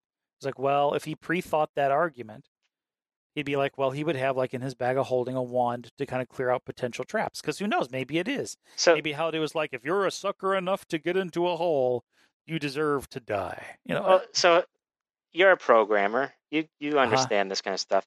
So if he has a wand that's basically checking the code to see if it's a trap, doesn't that mean that the programmer of the trap has to say tag trap? um, it could be like antivirus software that looks for patterns and then interprets those patterns in a certain way. Okay. So there is an actual way of doing it other than saying like, "Oh, I'm going to I'm going to code a trap, so I got to make sure I I tag it as a as a trap." if if I was comparing if I was comparing it to like antivirus software, virus software doesn't tag itself as I'm a virus. Virus software does specific things that communicate that it might be virus software. Uh, it's either already known, so we're beyond a, a zero day event, and it has a certain naming convention, or it has a random naming convention, or it's something that's unusual nested in a series of files where that file wouldn't exist. Little shit like that. So he's running antivirus software essentially. like an antivirus worm, like an antivirus wand. yeah. Yeah, kind of. I guess. I guess that's one way to put it. Sure. Uh, yeah, I could. I could kind of see that. I suppose. So he crawls down into the hole, and lo and behold, there is a a square rock, and within it is a 1974 Gibson Les Paul guitar, just like the one that Alex Lifeson used during his 2112 tour. And I'm trying to imagine this because did I did my understanding this correctly? It's the neck in the rock, right? Yeah. So it's just the body of the guitar uh, uh, poking out of this square rock. Yeah, well, part I, of the neck. I imagine that the neck with the tuning forks, like, is what's encased in the rock, and then the rest of the neck of the guitar is, is shooting out with the body on top, Right. That's like a giant, like a lollipop stuck in a rock. almost like a sword in a stone. Like a lollipop stuck in a rock. Uh, because yeah, okay, like a sword and a stone, sure. Uh, because I would imagine the handle to be like the neck. So for me, it it seems up. It seems odd that like a lollipop stuck in a rock is what I'm imagining at least. Yeah, So he gets It- he gets on top. Go ahead. I was gonna say it, it almost seems like a little reverse. Like you would want to have the bass of the guitar in there, and maybe I just have haven't picked up on the uh, the wording in the book. But like I always p- picture it with the the neck of the guitar with the tuning uh, knobs on it as what's knobs, yeah. in the stone. Yes, well, yes, and that's how I interpreted it in this description as well. It just seemed awkward. Uh, like I can imagine getting on the rock and trying to grab the body of the guitar. Like a sword is like a fucking handle. You just grab the handle and pull. Yeah, well, because if you if you if you're pulling out this guitar and the the body of the guitar is in the stone, that's a little bit more awkward. To like you pull it out and now you have this very heavy end at Like an axe. yeah. It's a little Yeah. bit more awkward. Can at least imagine an axe. Ching. Shing. So he pull, pulls pulls the guitar out. Swing. which then eventually hums to this loud, roarous power note on the guitar. So it's shing I guess is how that goes. Something that's Yeah, that- that's exactly a how I pictured it. Is that? Did you imagine hearing me say that? In in your voice. Wow, that's both uh, uncanny and disturbing. So he pulls that out, and he is inspired in the moment to play it. Well, he, well, no, he's ready to make a beeline. Then he says, "You know what? Let's try something." fuck it, I'm just gonna play. We're just gonna take a moment and have some fun with this. Yeah, why not? I got no, I got all the time in the world. And he ends up playing the song Discovery, or at least like a couple chords from it. And at this point, it kind of reminded me of the movie Goonies when they had to play the piano of Bones Oh yeah, that's a good one. in order to get past the next point. But anyhow, what did you what did you think of the strong and then let's play a tune? So what came to my mind in this was uh, this is another throwback to when we were talking about chapter six. Was on top of all the things he was researching and reading and watching and all that stuff, he is also learning how to play guitar. Okay. If So, I may play devil's advocate again, Well, it's he was learn he was studying a lot of material, and yet he also had to learn guitar. Now, as someone who tried to learn guitar self-taught many many years ago, it's not that Mhm. easy. And uh, granted, I didn't have the tools of the Oasis to help me learn, but it's a time-consuming effort. So, but if if you're watching all these 80s pop culture references and studying up on them enough to be experts at them and memorize them and play all the video games and beat them. mm-hmm. I don't know. I- To me, it just makes that list in chapter six even a little bit more Unbelievable. unbelievable. okay, But- fine. To, but but to play devil's advocate, there, have you ever played Rocksmith? Rocksmith or Rock, um, Not Rock Band, Rock. Oh, Rock. I love Rock Band. Rocksmith. I don't know Rocksmith. Is that the same thing? Rocksmith. No, it's not. It's a little different. Uh, Rocksmith uses a real guitar. You plug your guitar into Oh. from from your your audio jack into the USB port, and you play your guitar with the song. Your guitar, you, all of a sudden the Xbox or whatever you're using becomes the amp, and it gauges your accuracy based on whether or not you hit the notes. Literally, whether or not you hit the notes. That is fucking awesome. It is fucking awesome. And it advances. So it becomes more difficult. It opens up more notes to the song as you become better at it, as it as it realizes that you're getting more stuff right. To the point where you are playing the real song for realsies while playing the game. For real, real, not for play, play. For real, real. Yeah. So we're going from simple notes to complex. This is a Oh, whole other that level. sounds awesome, man. Why didn't they have that when I was trying to learn? they got it now. I, I bought I bought and played guitars so that I could play that game. I've not played in like six months, but mostly because I've been moving. But it's fun as hell. And you can get two, like you can have two people play. So you can have one person sing and another person play bass. You can have one person play bass, and another person play guitar. It's freaking awesome, and it has games within it. So it's got these mini games to teach you, um, uh, what, is it? Different runs, basically, to teach you different runs, and to teach you how to like you know do different techniques. But it's in video game style, so they've got like this like a burger time and and something else. It's like a, a, a temple run, some shit like that. But you're using your guitar to handle the controls. It's super fucking cool. I'm trying to watch a video of uh, just right from the Rocksmith website and watching these people like day one. Oh, I don't know what to do. They're holding the guitar wrong and all that stuff. and Yeah, then oh, that was and then they're jamming. like 30 days later they're like doing pretty good and they have the worst habits in the world but they're doing pretty good yeah yeah that, that i have i loved it i still love it I want Um, to see what gameplay looks like. Stop showing me these people that are pretending to be players of the game. Show me the gameplay. now you gotta go to youtube dude you gotta you gotta look up like users who have done this it's better that way. It's gonna be more authentic at least. But it covers a, a wide range. So to the point i could see as an excuse to play guitar like playing a video game the excuse would be well if i'm really going to know what it's like to be halliday and halliday had a hobby of playing guitar occasionally uh, i'm going to learn how to play a little bit. And what better else to play than rush diddly diddly diddly doo be excellent to each other And Uh, party on, dudes. party on dudes I just rewatched that, so it's very fresh in my mind. i did not uh, i did not know that you just watched it recently watched it In the last month or so. but but that's that's that's still i mean so i could see if he was going to squeeze it into his gameplay that that's what he would do because he did say that he could shred in vr in the oasis that he'd never touched one in the real world so i was kind of like that's that's kind of interesting you still watching Yeah, I turned it off because I figured I was gonna miss something you were saying. I'll have to watch some of that later. But I was like, damn, that looks cool.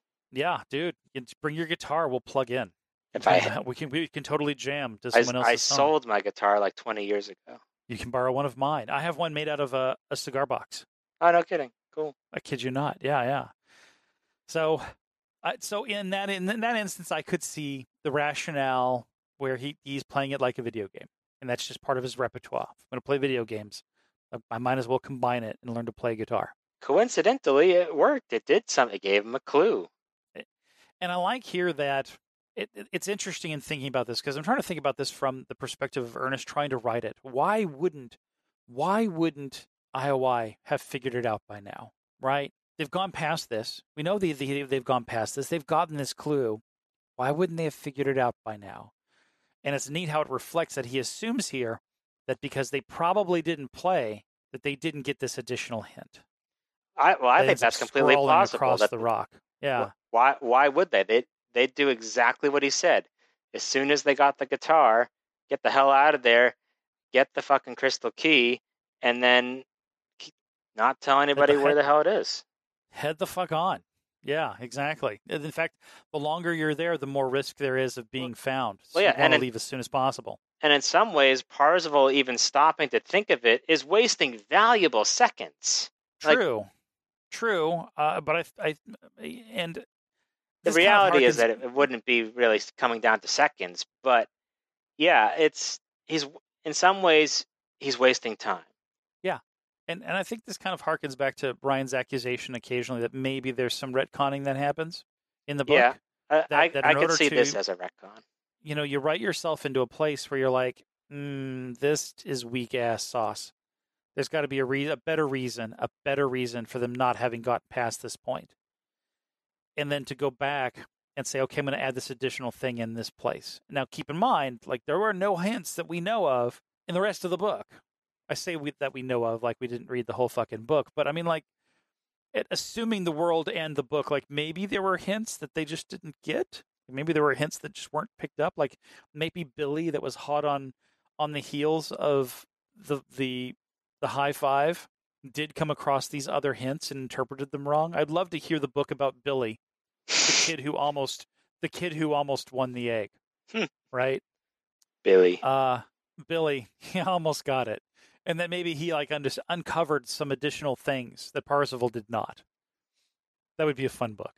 There- There's Billy so fuck- much opportunity for some good fanfic with this book. I It's would think it just would be humorous. Billy the fuck up. You know, Billy the fuck up and how he almost got the Easter egg, or how he almost got the, the golden egg. everyone loves the story of the guy who almost won. Sure, especially if he's a screwball, uh, and then accidentally stumbles into shit. Like he's in the cave, trips, and actually falls onto the the stalagmite, and it it bends. Oh fuck!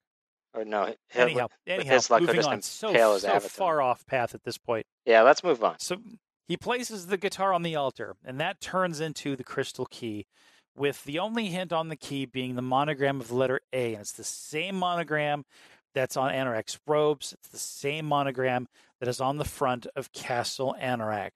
And when he comes out back to his ship, sure enough, in the news threads, they're in, I'm going to fuck this up, Chithonia? Chithonia. Chithonia? Is it Chithonia? It's just Thonia. Well, no, wait, there's a CH, isn't there? No, th- there's some. There's another. Is there a silent Chithonia? Is there the CH is silent? No, there is no ch. There- There is a Thonia somewhere on the intertubes, but Thonia in the book is uh, just Thonia. Hold, hold hold on a minute. Hold the phone. Hold the phone because I I copied it. It's in the book. It's it's called. It's spelled C H Is it? H O N I A. I haven't actually read the book in so long that I may have forgotten that. Yes, it's the planet, and I must be pronouncing it wrong. It's like, is that Chithonia? No, no, it's Thonia. The CH is silent. Oh, I and I totally screwed that up. I'll go with Thonia. We'll just leave it Well, there. CH okay. silent. What's his name? The guy who reads the book, Wil Wheaton, says Thonia. Okay. All right. I'm sure he looked at it and said, fuck that. Chithonia. Chithonia. That's okay. CH is silent. Thonia. We'll move on from there. So, Planet Thonia, where the location of Castle Anorak is. Again, we go back to this common thread, a real common sort of religious esque thread, where he says that Castle Anorak is is a Gunter's mecca. and that Parzival himself had made the pilgrimage there, even though he couldn't enter. No one could enter. An impregnable, an impregnable, an impregnable fortress that no one could enter until now, and that it turns out on the news the entire Sixer army is flooded the place, and worse, worse. Not only is the entire army there, the entire encampment is there. It is surrounded by, conveniently enough, a huge sphere that no weapon that any of the Gunters have tried against it, nukes or otherwise, magic spells or anything, has been able to penetrate the orb of Osuvox. Ooh. Orb of Osuvox. It's impenetrable, uh, indestructible, and can vaporize anything that touches it. So and it can stay up indefinitely, you know, just so long as there's a wizard of level 99 that's got his hands on it. yeah, how you know that must have been really easy for one dude to just be sitting there like la la la la, holding up. That'd be the... boring as that would be boring as shit. So I mean, so, like for the first five minutes, it would be great. You must sit in the chair and put your hands on the orb of Osuvox. what happens if his nose itches? Dude, you got to use your shoulder, no, he's going to the next underling. Dude, scratch my nose. dude. Like, like, like eight hours later, uh, like you know, the first five minutes, you feel all powerful, sitting on this dais above the on the castle, looking out over the entire playing field. You see this this huge sphere that engulfs you. People are explosives are going off on this sphere. You are all powerful. Eight hours later, this is uh. It's get Am I supposed guys. to do anything else? Just keep your fucking hands on it, man. Christ, that's it. That's take take one for the team. Take- Can I? uh All right, I've been watching the same thing for eight hours. Uh I need a break. Nope, nope. I need Yeah, you really can't even like that. surf YouTube doing that. You're just gonna have to sit there. Yeah, you're just gonna have to chill, buddy. Keep your hands on it. My arms are getting tired. Uh, I don't fucking care. So You know, Bob, So the other level as- 99 is on vacation, and you're our only one right now. I'm sorry. It's inconvenient. Take one for the team.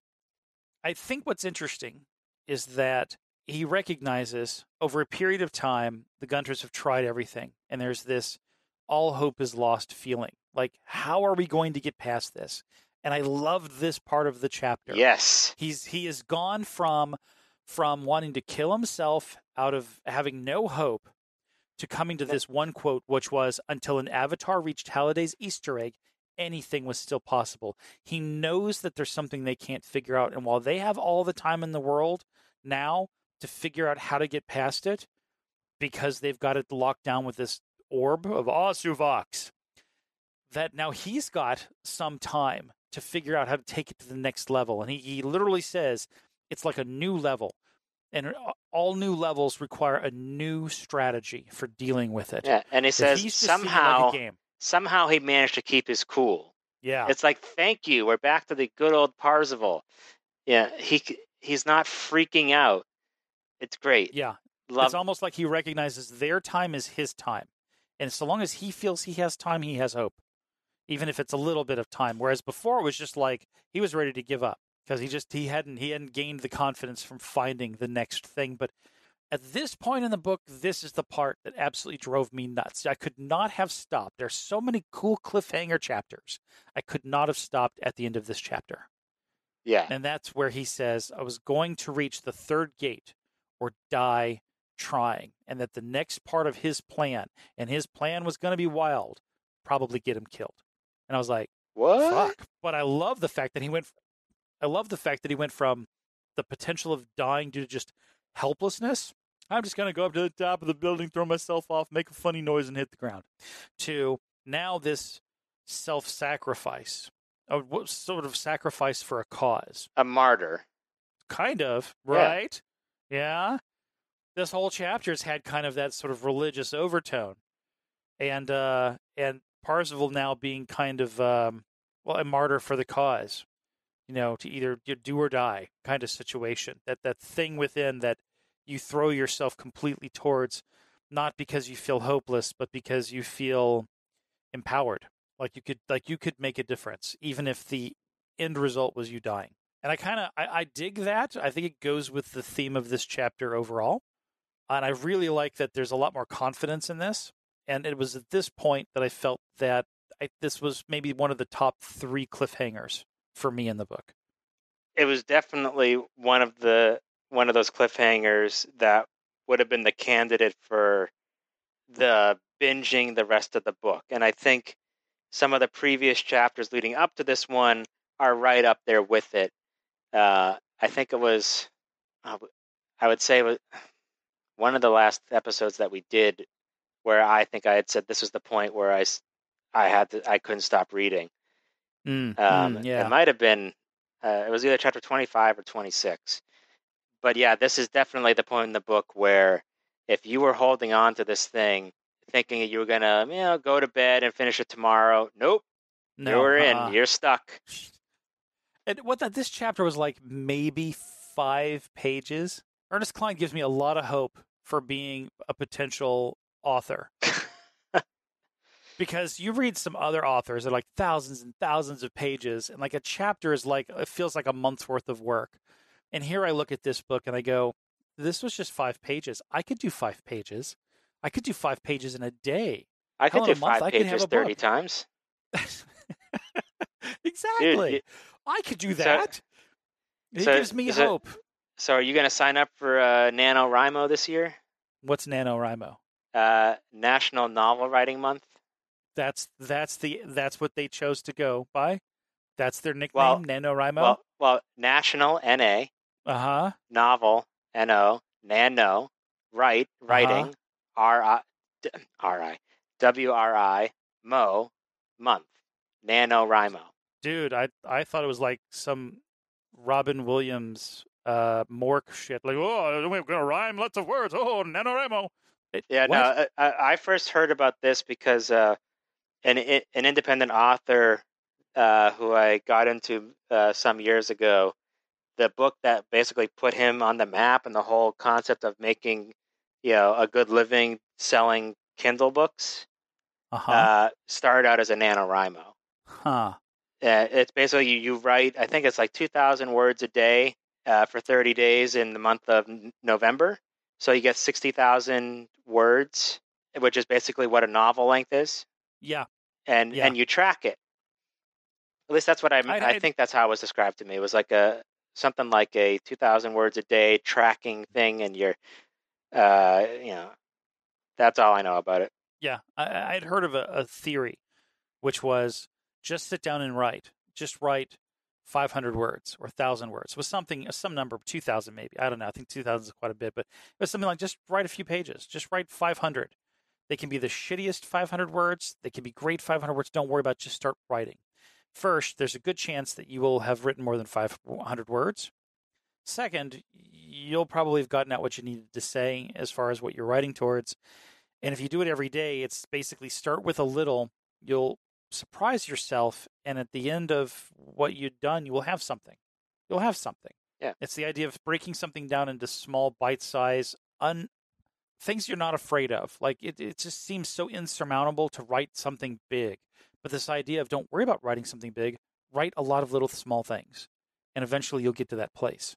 So this book gives me that inspiration. I think maybe this chapter was six pages, and uh, uh, you know, by the end of it, I was just hooked on to listening to the next chapter. I loved how you, you got in six, five or six pages, you, you created a a new cliffhanger for me that drug me into the next chapter, and I just dig that.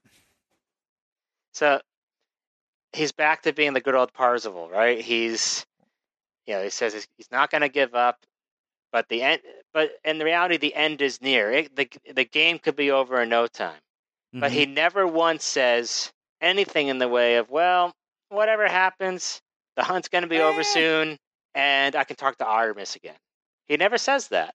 Well, yeah, but she's not talked to him yet, so she may he may have just Well, yeah, but remember that at one point she said, "Well, we're, we can't, you know, yeah." Oh, uh, what did she say? uh huh Uh, when can we talk again? When the hunt is over. But that could take years. So be it. So they've since had a, uh, their parting of ways was a little bit different. So you could presume that they might speak again once the hunt is over. But he never says, "Well, the hunt is getting close to being over." Which means I'd be able to talk to Artemis again. So no matter what happens, at least there's that. he's not he's not looking for the consolation prize. No, That's he, what I'm he is in it for the hunt now. Yeah, Guys, it's sad to say that his true love is the consolation prize. That's that's kind of what it feels like you were going for there was if I don't get the if I if I don't if I don't get the Easter egg, at least I'll have Artie. I I just like the Parzival in the beginning before he's distracted Uh. by all the uh, the love story stuff. Because I feel like Right. Uh, every good story gets ruined by a love story. really? Okay. Matrix. And that felt more like an acting problem. That was more of an acting problem. That's it's I, I that's if there was some it could have been better. Could have been better. Well, In any case, Uh, I, it I like really- the good old Parzival, the the hunting Parzival, you know, shooting the shit with H, having a good time. That I like that version of Parzival. That's not distracted by, you know, trying to get laid. I th- I think a good story deals with a fair amount of emotional risk. And you'd think surely there's got to be enough emotional risk in playing the game and getting the egg for whatever purposes. I like the integration of of of Artemis being that additional and unexpected emotional risk. Not that that is her sole point in the book, mind you. That's a facet, but it is a, an additional emotional risk for both of them Yeah. you know they found each other to be a distraction and then that's the risk to playing the game and of course whether or not the game ever ends is another risk emotionally in their relationship that's a unique take on on the relationship thing i don't think it carries on like a lot of other stories do Yeah.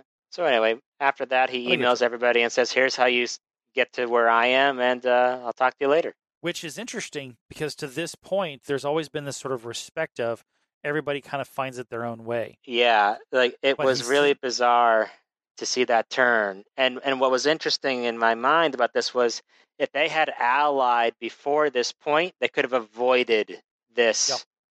debacle. Yeah, yeah, possibly. And the fact that this additional hint says you can't do it alone. So right off the bat, he's like, "This is the next level of the game. There's a new boss that we've got to deal with, uh, and I've got to find a radical new de- technique for dealing with this. And it's going to involve me breaking the rules that I've laid down for myself. I've got to step outside of being me and share knowledge about about the hunt that I would never have shared even with my closest friends." but And- in fact, he of- is now sharing it with his closest friends, Yeah, yeah, that's that's the radical departure. two of which he hasn't spoken to in a long time because he pissed them off. Yeah, I I got to imagine that if you get that email, you know, it's probably all cool. So, what what do you think the subject line was so they wouldn't ignore it? Here's how to get the crystal key. Uh, I'd think that that line would be so I'm looking at what 30 stories looks like from the top of a roof. Dot dot dot. I'll be singing the theme song to Superman on the way down. dot dot dot. I'm I, I, Uh. I'm just trying to picture like how does he get their attention with an email to make sure that they read it, especially when Artemis is already ignoring him. hmm He had to come up with like the ballsiest subject line to say, "Here's how you do it." If you've received this email, I may have already died. Wouldn't you open that? Wouldn't you open that? Maybe. If you've received this email, I'm probably already dead. dot dot dot. I may be already dead. That sounds like the beginning of Anorak's invitation Sure. from the movie, anyway. If you are watching this, yeah. I am dead. So I well that would that would that would get your attention, right? Maybe. Or it just said instructions to get the crystal key. That would fucking get it. Yeah, that would do it, I think. Yeah, that'd probably do it. That'd be too much for them to resist. All right. This has been a fun episode. I'll tell you what, I, enjoyed this much more than the past two or three chapters. Man, chapter This- four and five were hard. 24 and 5 were tough ones. Sorry, 24 and 25 were really tough. 26 was Uh, a while ago. I don't even remember what was going on in it, but uh, Neither. I'm not even sure what it was about. Oh, that's right. I had to watch that. That I had to watch. oh, you had to, wa- we had to uh, watch Blade Runner. Yeah, I had to watch Blade Runner. that show, that movie's kind of rapey. Did you rewatch the uh, um, the director's cut, the final cut? No, I need to. I need to. Just what do you do? Anyhow. Yes. oh yeah, you've been busy. I've been busy. So this episode has has uh, been eye opening. Even though I'm not a fan of Rush, uh, I'm glad we talked about it. I'm glad that I reread the chapter. Uh, we found some really cool sort of metadata, I think, streamed through the chapter that speaks to the rest of the book and the rest of the plot. But uh, we will be moving on to figuring out what it is that is going on in Parzival's mind that will shake up in this next episode. So until then, this is Chris. And this is Aaron. Thank you for getting to the good part. We'll catch you on the next episode.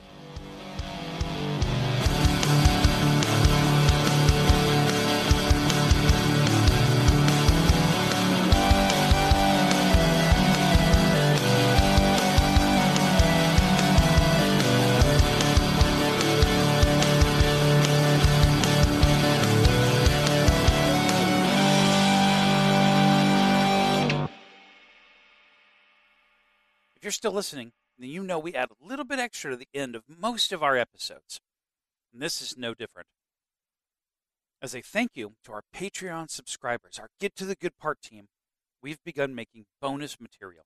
And this is five minutes from our most recent 45 minute bonus track of me popping my cherry on 2112. Truly, I hadn't listened to Rush before this episode, before this chapter. And Aaron and I thought it would be really cool to go through and do a listening party where we stop between movements and we explore each movement and reflect on the song itself and the additional content and just slowly unravel into the shocking end that is 2112. So, thank you if you're a Patreon subscriber, and thank you if you're considering becoming a Patreon subscriber. And now, without further ado, here's five minutes from that bonus content. Thank you.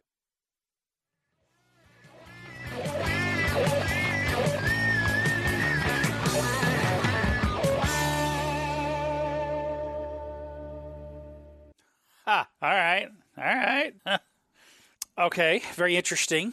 So I've, I've uh, we've we've it, uh, there was the intimate foreplay there, mm-hmm. and the narrative is starting to expand. So I'm really digging this, and I liked how we shifted back to the same medley, not medley, the same. It's the same song. It's it's this the integration of the same song as the Priests of Syrinx. Well, it, it's kind of a combination of Discovery and Syrinx. Yeah, yeah, yeah. So the song itself is is separated. Yeah, which makes sense because the Temples of Syrinx is from the perspective of the priest, and Discovery mm-hmm. is from the perspective of the protagonist, and now this song is a dialogue between the two. Right, right, right, right. So I really dig that, and I and I like the fact that it goes between the protagonist, who is just kind of this sort of humble voice, to the priests that are kind of we are the squeaky voices you know, it's, you, you, can see it, right? It's so it's so uh, uh, very self important, right? Just the the way that it's presented song wise. Uh, just it's it's fun. It's very pulpit. I didn't really think about that, but but uh, maybe maybe like hardcore rock music is like extreme pulpit style music, right? Mm. I didn't think about that till now, until like it emphasized it in this song and in this particular way. So I love it. And then for that last minute of the song, all I could imagine was something like uh, what was the name of the show? It was Benny Hill. And remember how Benny Hill would do, he'd run around and the girls would chase him and he'd smack one on the butt and he'd run around and they'd try to beat him with something. I kind of had that image in my mind with this last minute's worth of music where it was just basically somebody shredding on the guitar. So I imagined them kind of running around the church with him with the guitar and then them finally taking it away and smashing it to pieces, much like in, in what was uh, in the descri- in the description in the initial description, and just that, that initial destroying it into pieces leaves that like weird resonant twang at the very end of the song that goes into silence, like we've just killed it. What came into my mind while listening to this, while also going through the lyrics very carefully, was it just feels like the the silencing of the people, almost like taking away their freedoms of expression and speech and all that. And it's like, oh, you found this thing. Well, fuck you. You can't. You're not allowed to use this. And then they just crush it like right in front of you, like it's just like devouring your soul. Mm. Anything that we don't control is is what led to the downfall of man, and therefore must be evil. Exactly. It's, it's kind of the impression that I had there it's that threat of that threat of power, that threat that you bring something new, and it must be bad, no matter how beautiful it is, because it's new, it's scary or it must be associated with something horrible, no matter how beautiful it is. Yeah, I'm sure it resonated pretty well then. And right now, I kind of feel like you could draw some parallels or at least use this song as like a warning. Sure. Yeah. Whenever you give something else an enormous amount of control, anything that diverts your attention from what they give you is a threat. Yeah. It's it's the means for encapsulating power. And, you know, it's it's interesting. So again, I'm I'm curious to dive into the next part. Now that we've gone beyond the the, the mutual foreplay, the, the general 69 of the verbiage of this song, we're going to move into the dream. Yeah, this is this is part 5, Oracle. I hope you enjoyed those 5 minutes as much as we enjoyed making the 45 minute bonus content as a huge thank you to our Get to the Good Part Patreon team. And if again, if you're thinking of becoming a part of the team, just go to patreon.com forward slash get to the good part, no spaces, and do whatever you think is right. And we'll continue to produce awesome content and additional bonus tracks because, let's face it, we just had a kick ass time making this. Thank you, and we'll catch you in the next chapter.